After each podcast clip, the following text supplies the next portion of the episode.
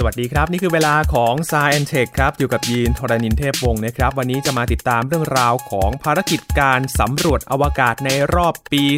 2021 นี้นะครับ มีหลายโครงการที่น่าสนใจและน่าจับตามองอย่างมากเลยนะครับ วันนี้จะมาติดตามกันว่าในรอบปีนี้เนี่ยจะมีภารกิจอะไรที่น่าสนใจในการสำรวจอวกาศในครั้งนี้กันบ้างนะครับ ติดตามได้ใน s ายแอนเทควันนี้ครับ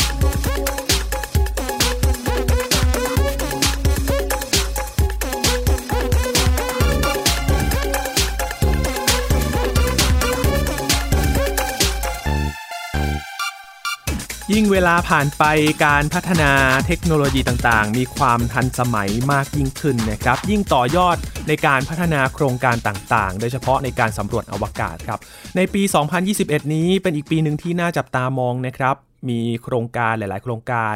ที่จริง ๆ แล้วเขาก็วางแผนมานานแล้วล่ะครับ ในการพัฒนาด้านต่างๆ แต่ว่าในปีนี้เนี่ยถือว่าเป็นจุดหมายสำคัญ เป็นการเดินหน้าโครงการได้เห็นเป็นรูปเป็นร่างมากขึ้นครับ วันนี้จะมาติดตามเรื่องราวโครงการสำคัญสำคัญในการพัฒนาด้านเทคโนโลยีอวกาศ รวมถึงภารกิจในการสำรวจกันด้วยนะครับ ว่ามีโครงการอะไรที่น่าสนใจกันบ้าง วันนี้อยู่กับอาจารย์บัญชาธนบุญสมบัติครับ สวัสดีครับอาจารย์ครับ สวัสดีครับยีนครับ สวัสดีครับท่านผู้ฟังครับ เป็นอีกปีที่น่าจับตามองมากๆเลยครับอาจารย์ เพราะว่า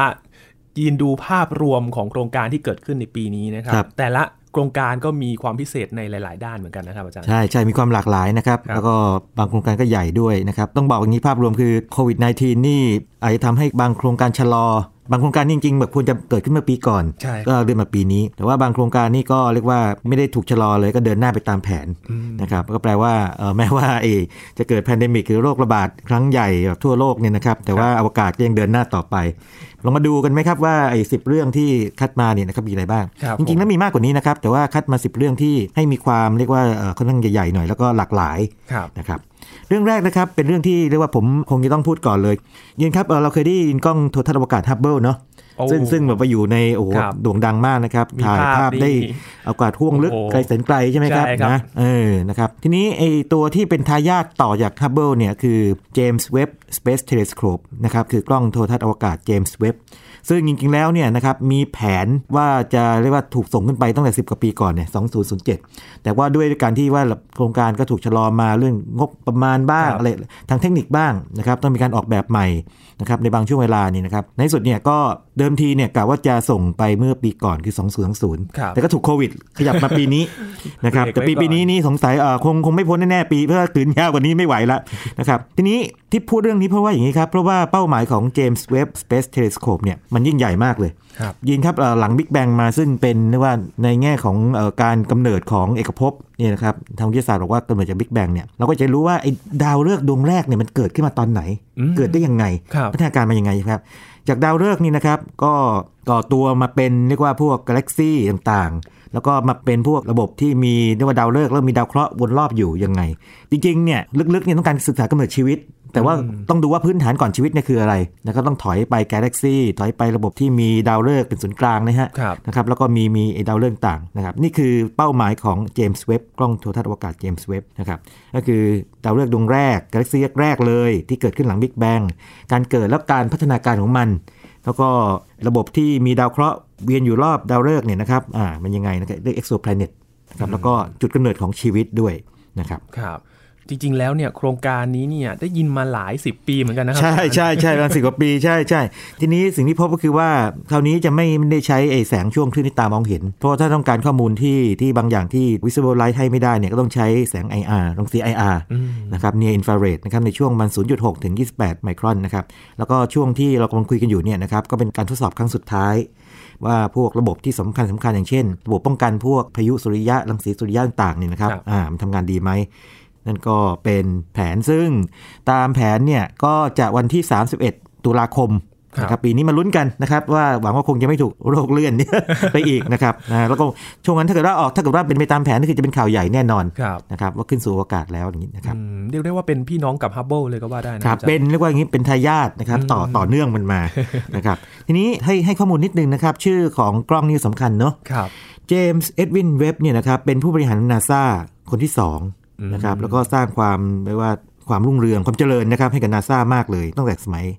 ประธานาธิบดีเคนเนดี นู่นนะครับครับก็ทำงานตั้งแต่ช่วงปี 1961 ถึง 1968ยินไม่เกิดเนอะยังเลยยังยังยังแน่นอนนะครับนะเพราะฉะนั้นเขาเดิมทีเนี่ยเขาเรียกไอ้กล้องตัวนี้ว่า next generation space telescope เรียกง่ายๆเลยว่าเป็นรุ่นกล้องต่อไปรุ่นต่อไปนะครับกล้องโทรทัศน์อวกาศรุ่นต่อไป แต่ว่าเพื่อเป็นการให้เกียรติกับผู้บริหารของเขาซึ่งมีความสามารถนะครับในการนำพาองค์กรครับนะครับไปสู่ความยิ่งใหญ่หรือว่ารุ่งเรืองขึ้นมาเรื่อยๆเนี่ยก็ตั้งชื่อตามท่านนี้เจมส์เว็บนะครับอืมครับ ด้วยระบบของกล้องนี้ยิ่งจะทำให้เราเห็นภาพที่น่าสนใจมากกว่าเดิมใช่เลยจะมีนคข้รับอมูลใหม่มานะครับคราวนี้เราจะได้มุมมองใหม่ๆ เกี่ยวกับเอกภพกาแล็กซี่ครับแล้วดาวฤกษ์ต่างๆ มาครับเลยเป็นเรื่องน่าตื่นเต้นทางดาราศาสตร์ปลายถือว่าปีเริ่มเริ่มต้นในเรื่องที่ยิ่งใหญ่ที่สุดก่อนครับผมนะครับเลื่อนกันไปจากโควิด -19 แต่ว่าปีนี้แหละครับตุลาคมนะครับ ใช่แล้วนะครับ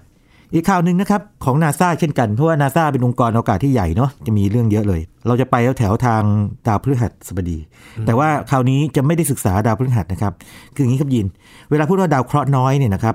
ภาพในใจของคนที่เรียกว่ารู้เรื่องดาราศาสตร์ระดับหนึ่งเนี่ยอย่างผมเองเนี่ยเพิ่งเพิ่งจะรู้เรื่องนี้ได้ไม่นานจริงๆนะครับจริงๆหลายคนอาจจะรู้มาก่อนแล้วเพราะว่าดาวเคราะห์น้อยปั๊บเนี่ยเราจะรู้ว่าเป็นเป็นพวกหินพวกอะไรพวกนี้ใช่ไหมฮะใหญ่น้อยนะครับที่มันอยู่ระหว่างดาวอังคารกับดาวเสาร์ครับนี้ไปนะครับอยู่แถบนั้นนั่นแบบดาวเคราะห์น้อยแบบปกติ แต่นี้วงโคจรของดาวพฤหัสบดีเองเนี่ยนะครับบนเส้นวงโคจรเขาเนี่ยก็มีแถบดาวเคราะห์น้อยอยู่นำหน้ากับตามหลังดาวพฤหัสบดี ยิงครับสมมติอย่างนี้นะ สมมติเราเราวาดวงกลมหนึ่งวงนะครับครับนะ แล้วก็ดวงอาทิตย์ศูนย์กลางนะครับ แล้วเราเราก็รู้ว่ารอบวงกลมเนี่ยนะครับสมมติรอบจุดศูนย์กลางเนี่ยถ้านับเป็นองศานี่คือ360องศาถูกไหมครับผมนะครับ360องศา ทีนี้ถ้าเกิดว่าเราระวางดาวพฤหัสไว้ตำแหน่งหนึ่งปั๊บเนี่ยนะครับไอ้พวกดาวเคราะห์น้อยนะครับพวกนี้นะครับมันจะอยู่ล้ำหน้าดาวพฤหัสมา 60 องศา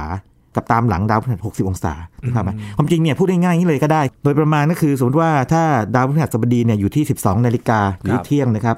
ไอ้แถบดาวเคราะห์น้อยอยู่ประมาณสัก 10โมงเช้ากว่าบ่าย2นึกภาพไหมอืมอ่า อย่างเงี้ยนะครับ มันก็จะเคลื่อนที่นั่นกันไป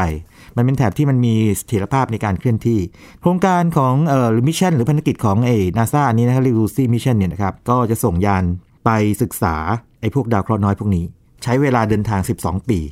ครับเดินทางไปนะครับศึกษาทั้งหมดประมาณ7หรือ8ดวงนะครับอืมเออศึกษาไปทำไมเนาะนั่นสิครับกำลังสงสัยพวกนี้มันมีชื่อว่าดาวเคราะห์น้อยโทรจันทร์นะครับนะ ตัวจันนี่ชื่อไวรัสหรือเปล่า ใช่ใช่จริงโทรจันทร์นี่ก็เป็นชื่อมาจากตำนานกรีกนะครับนะจริงๆพบมานานแล้วนะครับพบครับตั้งแต่ปีพศ 2449 นะครับ แล้วการศึกษาเนี่ยก็คือจะเรียกว่ายานอวกาศก็จะไม่ได้ลงจอดนะครับ แต่ว่าเคลื่อนที่ไปใกล้ๆมันแล้วก็เก็บข้อมูลมา มันเป็นคล้ายๆอย่างนี้ มันเป็นคล้ายๆฟอสซิลหรือว่าซากที่เหลืออยู่จากตอนที่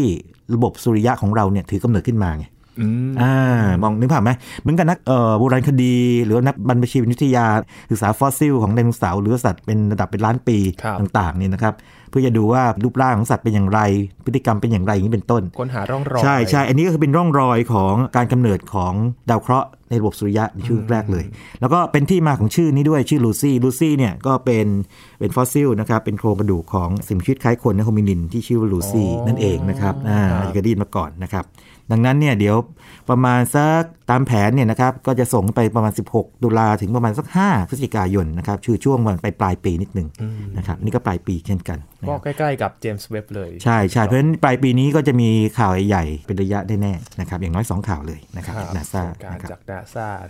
แล้วก็ยังมีโครงการจากนาซาอีก ใช่ใช่ยังจำตอนทรัมป์เป็นประธานาธิบดีได้ไหมครับผมที่บอกว่าจะไปดวงจันทร์ใช่ไหมจะไปส่งมนุษย์2024โอกาสไป2อถึงสนะครับแน่นอนว่าการไปกลับไปครั้งหนึ่งนี่ก็ต้องเตรียมการใหญ่มาก ๆ เลยหลายครับอย่างนะครับ ในสิ่งที่จะพูดวันนี้ก็คืออย่างนี้ไอโครงการนี้คือ Artemis นะครับจรวดที่ส่งเนี่ยนะครับ ก็ต้องเรียกว่าเป็นจรวดที่มีความทรงพลังที่สุดเท่าที่เคยมีมานะครับเรียกว่า Space Launch System SLS คือสามารถที่จะบรรทุกของที่หนักมาก กว่าเดิมได้ครับมีปริมาตรของใส่ของไปเยอะๆกว่าเดิม แล้วก็แบบว่าไปแบบทีเดียวจบเลยรวดเดียวทำนองนี้นะครับ ตัวนี้จริงๆก็ถูกเลื่อนมาระดับหนึ่งเหมือนกันนะครับเรื่อยๆแต่ว่าในที่สุดก็กำหนดส่งนะครับก็ประมาณเดือนพฤศจิกายนปลายปีนี้ 2021 เช่นกันนะครับเป็นพื้นฐานในการที่ว่าถ้าทำไอ้ตัวนี้สำเร็จเนี่ย SLS เนี่ยนะครับ Space Launch System สำเร็จเนี่ยนอกจากดวงจันทร์แล้วก็จะมีดาวอังคารนะครับดาวเสาร์ดาวพฤหัสบดีนะครับ ซึ่งซึ่งเดี๋ยวเรื่องดาวอังคารนี่จะมาพูดกันเพิ่มเติมอีกนะครับครับต่อไปผมนะครับ คือจรวดที่ใหญ่ขึ้นเนี่ยก็วางแผนที่จะขนของไปมากขนขึ้ขนเยอะเลยครับขนเยอะเลย ไปปักหลักเลยก็ว่าได้ทำนองนั้นนะไปสร้างฐานบนบนไอ้พวกดวงจันทร์ดาวอังคารต่างๆนะครับครับผมใช่ใช่นะครับ อันนี้ก็จับตาดูนะครับ แน่นอนประมาณปลายปีนี้เช่นกันโอ้โหนะครับสามโครงการแล้วนะครับที่ครับจับปลายตาปีในปลายใช่ปีใช่ของอเมริกานี่จะนั่นหน่อยนะ มาล่าช้าเล็กน้อย แต่ว่าเดี๋ยวปลายปีก็จะเป็นข่าวดังมันก็ติดกันเลยนะครับครับและอีกโครงการหนึ่งที่พลาดไม่ได้แน่นอนสำหรับอ๋ออันนี้นะครับเดือนนี้เลยครับเดือนที่เราคุยกันอยู่ครับนี้เป็นเดือนที่ต้องเรียกว่าเดือนแห่งดาวอังคารเนาะเดือนแห่งความรักไม่ใช่น้อยครับใช่เดือนดาวใช่อังคารด้วยครับครับใช่เดือนความรักเนาะแล้วไม่ได้เดือนดาวอังคารทำไมพูดอย่างนั้นเพราะว่า จะมียานอวกาศสามลำเนะครับอย่างน้อยนะฮะของสามประเทศนะครับไปเยือนดาวอังคารอืมนะครับเพราะว่าเมื่อปีที่แล้วนี่นะครับปี2020เนี่ยเดือนกรกฎาคมนะครับในช่วงได้ไล่กันเลยนะครับ19 23 30 กรกฎาคมเนี่ยนะครับก็ประเทศสหรัฐอาหรับเอมิเรตส์นะครับจีนแล้วก็สหรัฐอเมริกาคือนาซาเลยนะครับก็ส่งยานไปดาวอังคารอืมนะครับในเวลาไล่เรียกกันเลยนะครับ แล้วทีนี้เรื่องเรื่องคือว่ามันใช้เวลาประมาณ 7 เดือนไง เพราะฉะนั้นมันก็จะมาลงที่เดือนกุมภาพันธ์อ่าคือรับคือเดือนที่เราคุยกันอยู่นี้นะครับเพราะฉะนั้นเดี๋ยวเดือนนี้จะได้ยินข่าวเรื่องดาวอังคารเยอะมากเลยนะครับไอ้ยยินยินสงสัยไหมครับทำไมทำไมก็ถึงแบบว่าส่งมาพร้อม ๆ กันหรือมันแข่งกันหรือเปล่าอะไรแบบนี้ คือมันเป็นช่วงจังหวะที่ใกล้ที่สุดในอ่าการใช่มีไปดาวอังคารมีมีส่วนถูกมีส่วนถูกครับแต่ว่าใกล้เคียงมากแล้วมันใกล้มากครับๆใกล้มากกว่าแบบว่าตัวเฉลี่ยปกติครับนะครับแต่ว่าไม่ที่สุด เวลาเขาจะดูว่ามันจะคุ้มหรือเปล่าที่จะส่งไปเนี่ยเขาดูการใช้เชื้อเพลิงอืมอ่าว่าพลังงานที่ใช้เนี่ยครัเป็บนเท่าไหร่ คือถ้าส่งไปตอนใกล้สุดเนี่ยพอกว่าจะไปถึงเนี่ยมันอาจจะหลุดจากไอ้ตำแหน่งที่มันใกล้สุดไปแล้วไงครับนึกออกไหมอ่าก็ต้องเฉไปอีกอะไรเงี้คยรับเพราะคำนวณแล้วว่าถ้าส่งไปในช่วงเวลาไหนเนี่ยนะครับจะใช้ระยะทางหรือเส้นทางหรือว่าเชื้อเพลิงเนี่ยน้อยสุดอืมอ่าหรือว่าใช้อย่างมีประสิทธิภาพที่สุด ก็พบว่าประมาณสัก 2 ปี 2 เดือนเนี่ยนะครับมันจะมีช่วงเหตุการณ์แบบนี้ทีหนึ่งเขาเรียกว่าเป็นเป็นหน้าต่าง นะครับวินโดว์นะครับ launch window คือเป็นทางลัคดล้ายๆเป็นอ่าใช่ เป็นช่วงเวลาเป็นหน้าต่างของเวลานะครับที่ครับใช้ในการปล่อยยานอวกาศไปทีนี้คร่าวๆคืออย่างนี้เดี๋ยวเราจะคุยกันเรื่องนี้อย่างละเอียดในตอนหนึ่งนะครับเพราะมีความสำคัญ ก็คร่าวๆ คือกรณีของไอ้สหรัฐอาหรับเอมิเรตส์เนี่ยส่งยานชื่ออัลอามัลนะครับ Hope แบบแปลว่า hope ความหวังไปนะครับไปสำรวจพวกเกี่ยวกับพวกสภาพบรรยากาศอืมนะครับส่วนจีนเนี่ยเทียนเวิ่นหนึ่ง Hope เนี่ยนะครับไปแค่เป็น orbiter คือไปแค่โคจรโคจรรรออบบนะครับ แต่ว่าจีนเนี่ยนะครับ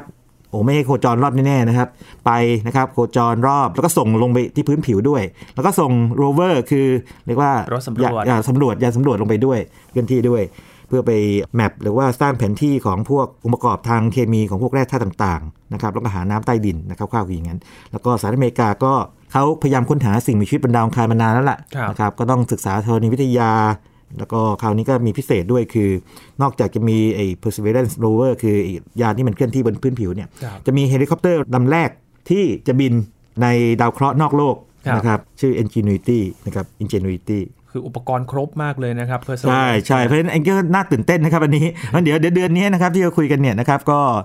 หลังจากนี้ไปก็จะมีข่าวดาวอังคารเต็มเลยอย่าแปลกใจที่เป็นแบบนั้นนะครับแล้วอย่าที่สับสนทำไมมันเยอะจังเลยหลายประเทศเลยช่วงเวลาที่ไปถึงแล้วใช่นะครับนะ นี่คือโครงการดาวอังคารที่พลาดไม่ได้พลาดไม่ได้เลยนะครับใอ่าครับใช่ใช่ครับ จริง ๆ ก็ยังมีอีกหลายโครงการในปีนี้เหมือนกันนะครับ อย่างการสำรวจของเมื่อกี้เราได้ยินสหรัฐอเมริกาอเมริกานะครับจีนอ่าตามด้วยอาหรับจีนสหรัฐอาหรับเอมิเรตส์นะครับครับอ่าไปแล้วนะครับ คราวนี้ก็รัสเซียต้องไม่น้อยหน้าเนาะอ่าอ่ารัสเซียฉันจะไปดวงจันทร์บ้างครับนะครับลูน่า 25 ไปลงที่ขั้วใต้ของจันทร์นะครับครับศึกษาอะไรนะครับเจ้าจะศึกษาพวก คือบนดวงจันทร์เนี่ยนะครับตรงพื้นผิวมันเนี่ยมันจะเป็นพวกฝุ่นทรายพวกขนาดเล็กเนาะครับเป็นก้อนหินเล็กๆนะครับเป็นทรายพวกนั้นศึกษาที่เป็นหลักเลย แล้วก็ไอตัว payload มันคืออุปกรณ์ที่เอาไปด้วยเนี่ยหนัก 30 กิโลกรัมเนี่ยก็จะมีอุปกรณ์วิทย์ทั้งหมด 9 ชิ้น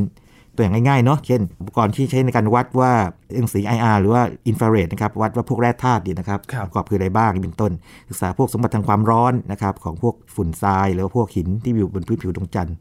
แล้วก็ ถ่ายภาพทั้งเฉพาะแล้วก็พาโนรามา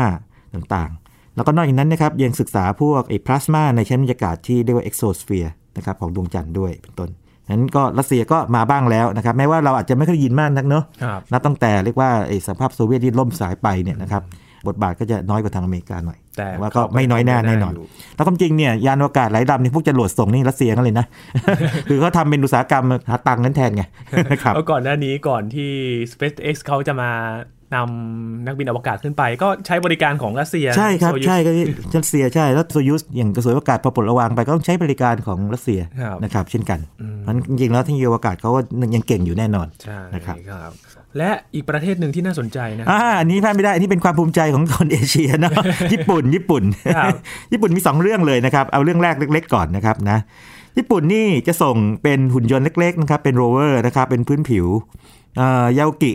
จะเป็นเรียกว่าตัวโรเวอร์หรือว่าไอตัวหุ่นยนต์เล็ก ๆ ที่ไปอยู่บนพื้นผิวของดวงจันทร์เนี่ยนะครับครับตัวแรกนะครับของญี่ปุ่นเลยเออโดยส่งไปกับยานที่ทำโดยเออของทางอเมริกานะครับ เป็น lander ของอเมริกาครับเพราะฉะนั้นนี่ก็จะเป็นอะไรที่น่าตื่นเต้นของคนญี่ปุ่นเนาะแล้วก็มีเป้าหมายอันหนึ่งที่น่ารักด้วยสำหรับคนชอบนิยายวิทยาศาสตร์เนี่ยอาจจะรู้จักอาร์เธอร์ซีคลาร์ก นะครับครับนะเป็นนักเขียนนิยายวิทยาศาสตร์รุ่นดังๆ ไล่ๆกับอาซิมอฟอะไรอย่างนี้นะฮะครับเขาจะนำไอ้พวกเถ้ากระดูกของอาร์เธอร์ซีคลาร์กเนี่ยไปไปด้วยไว้บนดวงจันทร์ด้วยอืมนะครับเป็นเชิง symbolic นะครับครับอันนี้ก็ญี่ปุ่นก็เป็นอีกประเทศหนึ่งที่น่าสนใจใช่ใช่ในการพัฒนาด้านอวกาศนะครับในฝั่งเอเชียของเราใช่ทีนี้อีกเรื่องหนึ่งที่ส่วนตัวผมเนี่ยผมคิดว่าเรื่องนี้สำคัญเลยครับยินครับเราได้ยินแต่เรื่องว่าโอ้โหยิงจรวดขึ้นไปสู่อวกาศเนอะส่งดาวเทียมนู่นนี่นั่นใช่ไหมครับครับแล้วเราก็เคยคุยเรื่องขยะอวกาศ โอ้ใช่ครับครั้งหนึ่งเราเคยคุยกันใช่ด้วเคยคุยกัน แล้วมันก็เป็นประเด็นนะครับ มันก็เป็นประเด็นอยู่ตลอดเวลานะขยะอวกาศเนี่ยนะครับมีเดี๋ยวมากขึ้นเรื่อยๆคือมนุษย์เนี่ยจะทำสิ่งแวดล้อมนี่เรียกว่าเปลี่ยนเสียหายหรือเปลี่ยนไปเนี่ยตัวในทุกป่วนที่นะครับตัวตัวป่ป่ววนนนะครับอ่าบนดินเราก็ทำดินปนเปื้อนในอากาศครับเราก็ทำฝุ่นใช่ไหมหรือทำแก๊สอะไรต่างๆปล่อยเข้าไปนะครับครับในในน้ำนี่ก็เช่นกันนะฮะอวกาศก็ไม่พ้นนะครับอืม ก็บางทีมองเทคโนโลยีแง่บวกก็คือว่าเป็นความก้าวหน้า เพื่อจะเก็บข้อมูลครับทางด้านอุตุนิยมวิทยาท่านอวกาศหรืออื่น ๆมาเนี่ยนะครับแต่ขณะเดียวกันในพวกพวกนี้ชิ้นส่วนพวกเนี้ยส่วนใหญ่เลยเนี่ยไปแล้วมันไม่กลับไงบางส่วนอาจจะเสียสีกับบรรยากาศไปนะครับแต่ว่าจำนวนเยอะแยะเลยนี่นะครับอยู่ล่องลอยอยู่ในอวกาศ ญี่ปุ่นนะครับ บริษัท Astroscale เขาก็เป็นบริษัทที่มีภารกิจอันหนึ่งเนะครับในการที่จะเรียกว่าทำการทำความสะอาดอวกาศครับใช้ใช้คำนี้ได้ไหมบริษัทเป็นทำความสะอาดบริษัทเออแม่บ้านอวกาศนะครับนะโดยวิธีการก็คือเขาก็ใช้ตัวหุ่นยนต์เขานี่ครับหรือว่ายานอวกาศเขานะขึ้นไปใช่ไหมครับครับแล้วก็ไปตีคู่ ข้องสร้างแมปหรือว่าสร้างแผนที่ของพวกขยะอวกาศกันว่าอยู่ไหนอืมหาเป้าหมายก่อนอ่าแล้วก็ระบุว่าเป้าหมายแล้วก็ไปหา แล้วไปตีคู่ก็เรียกลองดูวูนะครับเทคโนโลยี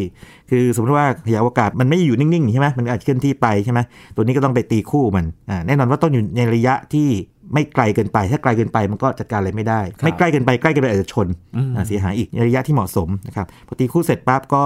ถ่ายภาพอ่าใช่ไหมอ่าพอใช่ปั๊บก็มีแขนกลไปจับด้วย ระบบแม่เหล็กจับเข้ามาใส่ตัวมันนะครับแล้วก็จับตัวอันอื่นชิ้นมาจนกระทั่งแบบว่าเต็มที่แล้วนะครับคราวนี้ก็ทำลายตัวเองสุยสายคือพุ่งเสียดสีบรรยากาศไงอ๋ออ่อ่านึกภาพไหมสมมติว่าเรามีขยะอวกาศได้จำนวนชิ้นจำนวนหนึ่งครับเนี่ยครับตัวนี้ขึ้นไปหนึ่งตัวเนี่ยก็ไปจับหลายชิ้นเหมือนมาเป็นการอัดก้อนอ่ามารวมมารวมที่ฉันแล้วไปตายด้วยกันทำนองนั้นทำนองนั้นนะครับนะจริงๆอันนี้มีมีคลิปใน YouTube นะครับหรือในเว็บบางเว็บนะฮะลองค้นคำว่า astroscale นะครับ a s t r o s c a l e astroscale นะครับ space junk clean up อะไรพวกนี้นะฮะก็ขยะอวกาศในวงโคจรระดับต่ำเนี่ยนะครับเยอะเลยนะครับแล้วก็มีหลายบริษัทเนี่ยจัดการอยู่ แต่ว่าปีนี้เนี่ย astroscale ก็จะเอ่อเรียกว่าเดินงานนี้นะครับครับเพราะแค่ชิ้นส่วนเล็ก ๆ นี่ก็เป็นอันตรายได้เหมือนกัน ได้ได้อันตรายเนี่ยคืออย่างนี้ฮะไม่อันตรายต่อคนบนผิวโลกเพครัราะบไม่เสียชีวิตหมด แต่ว่าลองคิดถึงยานอวกาศที่ส่งขึ้นไปใหม่ใช่ครับถ้าต้องไปโดนเข้าเนี่ยโอ้อันตรายแน่นอนหรือว่ามนุษย์อวกาศที่อยู่ในเอ่อทำงานปฏิบัติการนอกนอกยานต่างเสียๆนะครับหายนะคหรืรัอบว่า space station ต่างๆเรื่องขยะอวกาศนี่เราอาจจะต้องหาเวลามาคุยกันลึกๆทีหนึ่งนะครับเพราะมีมุมเยอะเลย แล้วก็นับวันมีแต่จะเพิ่มขึ้น ไม่ลดลงถูกไหมครับ และเริ่มที่จะมีโครงการที่จะหาทางไปจัดการกับขยะอวกาศหลาย ๆ โครงการกันมากขึ้นด้วยนะครับ ใช่ใช่ครับและอีกประเทศหนึ่งที่ไม่พูดไม่ได้นะครับโอ้พูดไม่ได้เลยไม่ได้ไม่ได้เอออเมริกาก็แล้วนะครับนะครับจีนญี่ปุ่นจีนญี่ปุ่น รัสเซียก็แล้วนะคครัรับบมหาอำนาจอีกอันหนึ่งที่เขาบอกว่าเขาไม่ยอมเด็ดขาดอินเดีย อินเดียนี่บอกอ่าไปนั่นละไปดวงจันทร์ครับนะครับไปดวงจันทร์ทีนี้อินเดียเนี่ยชื่อของยานที่ส่งไปดวงจันทร์นี่เขาเพราะมาก เพราะว่าถ้าเราคนไทยนี่เราคุ้นเคยบาลีสันสกฤตเนาะครับจันทรายานเอออ่านะครับลำนี้เป็นลำที่สามครับอ่าที่จะส่งไป แต่นี้ทบทวนเล็กน้อยลำหนึ่งเนี่ยนะครับลำที่หนึ่งเนี่ยไปปี 2008เนี่ยนะครับเป็น orbiter คือไปโคจรรอบ แล้วก็เป็น Impactor คือพุ่งชนเพื่อจะศึกษาไอ้พวกข้อมูลที่ได้เนี่ยนะครับครับก็ทำสำเร็จแล้วก็ที่สำคัญคือลำหนึ่งเนี่ยนะครับมันค้นพบนั่นด้วยค้นพบนี่ว่าน้ำบนดวงจันทร์อืมนะครับอ่าเป็นเป็นข่าวดังมากเลย เป็นความสำเร็จของเขานะครับ แต่ลำสองที่ยินจำได้ไหมครับ ที่มี lander ชื่อวิกรมคือลำสองเนี่ยนะครับมี orbiter นะครับมี lander แล้วมี rover ด้วยอ่าแล้วก็อินเดียได้กล่าวว่า โอ้โหแบบเดี๋ยวพอไปโคจรรอบส่งยานวิกรมลงไปนะครับ แล้วก็มีโรเวอร์ไปสำรวจไปวิ่งสำรวจดวงจันทร์ไป ปรากฏว่า มีการขัดข้อง ใช่ออกนอกเส้นทางครับมันก็ออกนอกเส้นทางขัดข้องไปนะครับ แล้วก็จริงๆกะจะลงจอดอย่างนุ่มนวลไงอืมแต่ว่าคนอินเดียเองเขาก็ก็เสียใจนะก็บอกว่ามาซาวิน hard landing ก็คือลงจอดอย่างกระแทกไม่ไม่นุ่มนวลเท่าไหร่ไม่นุ่มนวลแน่ๆเลย ก็คือเสียหายจันทรายานสามนี่ถูกไปแก้มือนั่นเองครับนะครับก็คือแน่นอนว่าต้องมี lander กับ rover เข้าไปใหม่ครับ ส่วนในตัวที่เป็น orbiter เนี่ยยังใช้งานได้ดีอยู่ไงอืมอ่าก็ก็ไม่ต้องนะคครัรับบการใช้ตัวเก่าไปนะครับ แก้มืออีกครั้งหนึ่งใช่ไปลงที่ทางขั้วใต้ของดวงจันทร์นะครับครับแล้วก็ศึกษาว่าไอ้น้ำแข็งที่อยู่ใต้พื้นผิวเนี่ยนะครับเป็นอย่างไรนะคครัรับบรู้สึกว่าขั้วใต้จะเป็นจุดที่น่าสนใจในหลาย ๆ ใช่ใช่ใช่เลยนะครับอันนี้เป็นจุดที่ฮอตมากนะครับไปรุมกันใหญ่เลยนะครับถ้าทำสำเร็จข่าวดังแน่นอนอืมนะครับก็หวังว่าอินเดียทำได้สำเร็จแก้มือจันทรายาน2นะครับหลังๆมานี้รู้สึกว่า ดวงจันทร์เนี่ยจะกลับมาฮอตฮิตอีกครั้งหนึ่งนะครัดวงจันทร์นี่ฮอตมากนะครับ ตอนนี้แบบว่ากลับไปลุยดวงจันทร์กันใหญ่เลยนะครับเนื้อหอมดวงจันทร์แล้วก็มากเลยดาวอังคารด้วยก็จะมี 2 ดวงนี้เพราะมันมองในแง่หนึ่งก็อยู่อยู่ใกล้กับอยู่ถัดไปเนาะอ่ายังมีโครงการอะไรอีกไหมครับที่อ่าอีกสองเรื่องนะครับที่ที่น่าสนใจคืออย่างนี้ อันนี้เป็นของเอกชนบ้างครับแล้วพูดถึงโบอิงนี่ยีนนึกถึงอะไร เครื่องบิน เครื่องบินโดยสารเชิงพาณิชย์เราจะทราบไหมครับโบอิงนี่เขาสร้างไอ้แคปซูล ของไอ้ยานอวกาศได้ด้วยโอ้นะครับเป้าหมายไกลๆก็เลยคือเขาต้องการจะส่งมนุษย์อวกาศนะครับสามคนไปที่สถานีอวกาศนานาชาติ แต่อันนี้มันก็ต้องส่งแบบชนิดไม่มีผู้โดยสารไปก่อนใช่ไหมไม่มีนักบินอวกาศไปก่อนใช่ไหมครับแล้วไอ้ตัวแคปซูลเนี่ยนะครับเรียก Starliner เนี่ยนะครับ CST 100เนี่ยนะครับต้องกลับมาใช้ได้ใหม่ กลับมาใช้ได้ใหม่อย่างน้อยประมาณสักสิบครั้งตามแผนนะครับ แล้วก็ห้องผู้โดยสารที่ใหญ่ขึ้นนะครับบรรจุได้ 7 คนเนี่ยเออคือไม่ได้อัดแน่นกันเหมือนปลากระป๋องเมื่อก่อนนี้ที่เคยเห็นนะ แล้วก็สามารถอยู่ในออร์บิทเนี่ยได้ถึง 7 เดือนครับนะครับ เพราะฉะนั้นก็เดี๋ยวประมาณสักเนี่ยเดือนมีนาคม เดือนหน้าที่หลังจากที่เราคุยกันเนี่ยนะครับหนึ่งเดือนเนี่ยโดยประมาณเนี่ยนะครับมีนาคม 29เนี่ยนะครับก็เราจะได้ยินข่าวนี้แล้วนะครับโบอิงนะครับก็จะน่าจะเป็นข่าวด้วย นอกจากจะบินข้ามประเทศแล้ว อันนี้ทะลุไปนอกอวกาศเลยนะใช่ใช่จริง ๆ แล้วเขาเคยพยายามส่งแบบชนิดไม่ไม่มีนักบินอวกาศไปก่อนแล้วทดสอบทดสอบนะครับแต่ว่าปรากฏว่ามันมีปัญหาซอฟต์แวร์อืมนะครับอ่านี้ก็แก้ปัญหาซอฟต์แวร์แล้วคราวนี้ก็มาลุยกันอีกทีหนึ่งนะครับครับทดสอบแบบไม่มีไม่มีนักบินอวกาศก่อนนะครับครับ วันที่29มีนาคมครับอืมเป็นบริษัทเอกชนอีกบริษัทหนึ่งนะครับที่ใช่ดิหเช่นว่าบริษัทเอกชนที่มีความสามารถนะครับทั้งบริษัทที่เคยมีเทคโนโลยีแต่อยู่เดิม แล้วก็เพิ่มเติมเข้าไปนะฮะจากเครื่องบินกลายเป็นยานอวกาศนี่นะครับกับบริษัทใหม่ๆเลยเนี่ยครับขุดขึ้นมาเยอะแยะเลยอืมแล้วเดี๋ยวไทยนี่ก็อาจจะคงได้ยินข่าวนี้มากขึ้นเรื่อยครับๆนะครับเพราะว่าเราก็มีโครงการพูดถึงเรื่องพวกนี้ กันแล้วนะครับครับผมและอีกโครงการหนึ่งล่ะครับและสุดอาจารย์ท้ายคงไม่เรียกว่าโครงการแต่เป็นการบอกว่าอย่างนี้ ในปีนี้นะครับก็จะมีอย่างน้อยนะครับสามบริษัทเอกชนนะครับที่เป็นบริษัทส่งพวกดาวเทียมขนาดเล็กเนี่ยขึ้นไปสู่อากาศนะครับเป็นของอเมริกา 2 บริษัทอันหนึงอยู่ที่เท็กซัสนะครับ Firefly Aerospace นะครับส่ง Alpha Rocket ไปนะครับแล้วก็อันหนึงคือของ Los Angeles LA นี่นะครับ Relativity Space แล้วก็อีกบริษัทหนึ่งเนี่ยเป็นของทางอังกฤษ Virgin Orbit นะครับ ก็จะมีเรื่องของดาวเทียมขนาดเล็กเนี่ยขึ้นไปเยอะเลยนะครับนั่นก็ปิดท้าย 10 ข่าวครับของปีนี้นะครับความจริงยังมีข่าวอื่นเนี่ยนะครับ ถ้าสนใจเนี่ยลองไปค้นดูคำว่า Space 2021ครับนะครับอ่าแล้วก็ Hot News อะไรทำนองนี้นะครับ ก็จะมีประมาณสักสิบกว่าๆ นะครับแต่ผมคัดมาเพื่อให้มีความหลากหลาย แล้วก็ตั้งแต่ยิ่งใหญ่ระดับจักรวาลเนอะครับไปถึงพวกดาวเทียมมาถึงการเก็บขยะอวกาศต่างๆครับไปดวงจันทร์กันอีกเลยครัเป็นบต้นนะครับและโครงการของเอกชนที่พยายามเดินหน้าแล้วก็ใช่เริ่มใช่เปิดแล้วก็มีว้างใช่ขึ้นถ้าของรัฐของเอกชนหรือว่าครับรัฐร่วมมือเอกชนอย่างนี้ต่างเป็นต้นนะครับครับอันนี้ก็จะเป็นอะไรบางอย่างที่จะบอกว่าทิศทางของโลกในเทคโนโลยีอวกาศไปแบบนี้นะครับหลายอย่างก็เป็นบริษัทอุตสาหกรรมธุรกิจไปแล้วเรียบร้อยนะครับสักพักใหญ่แล้วนะครับครับ และในปีนี้อีกโครงการหนึ่งครับอาจารย์ SpaceX เขาจะเปิดทัวร์อวกาศครับ ที่จะพาไปทัวร์อวกาศที่ไม่ใช่นักบินอวกาศนะครัใช่อาจารย์ใช่ใช่เป็นครั้งแรกกันนั่นใช่ไหมแบบล้วนๆเลยใช่ไหมใช่ทัวร์ครัจบริงๆเออครับ